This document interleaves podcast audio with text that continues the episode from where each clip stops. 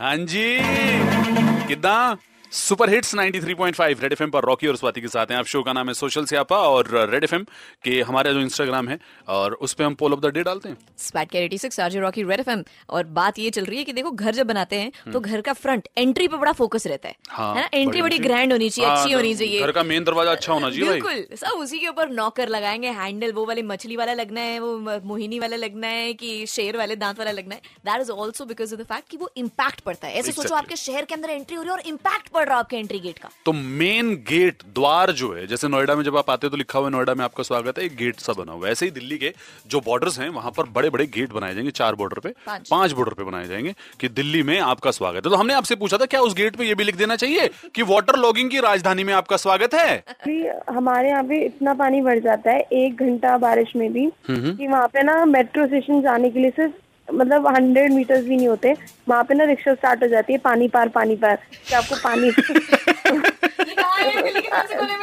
पानी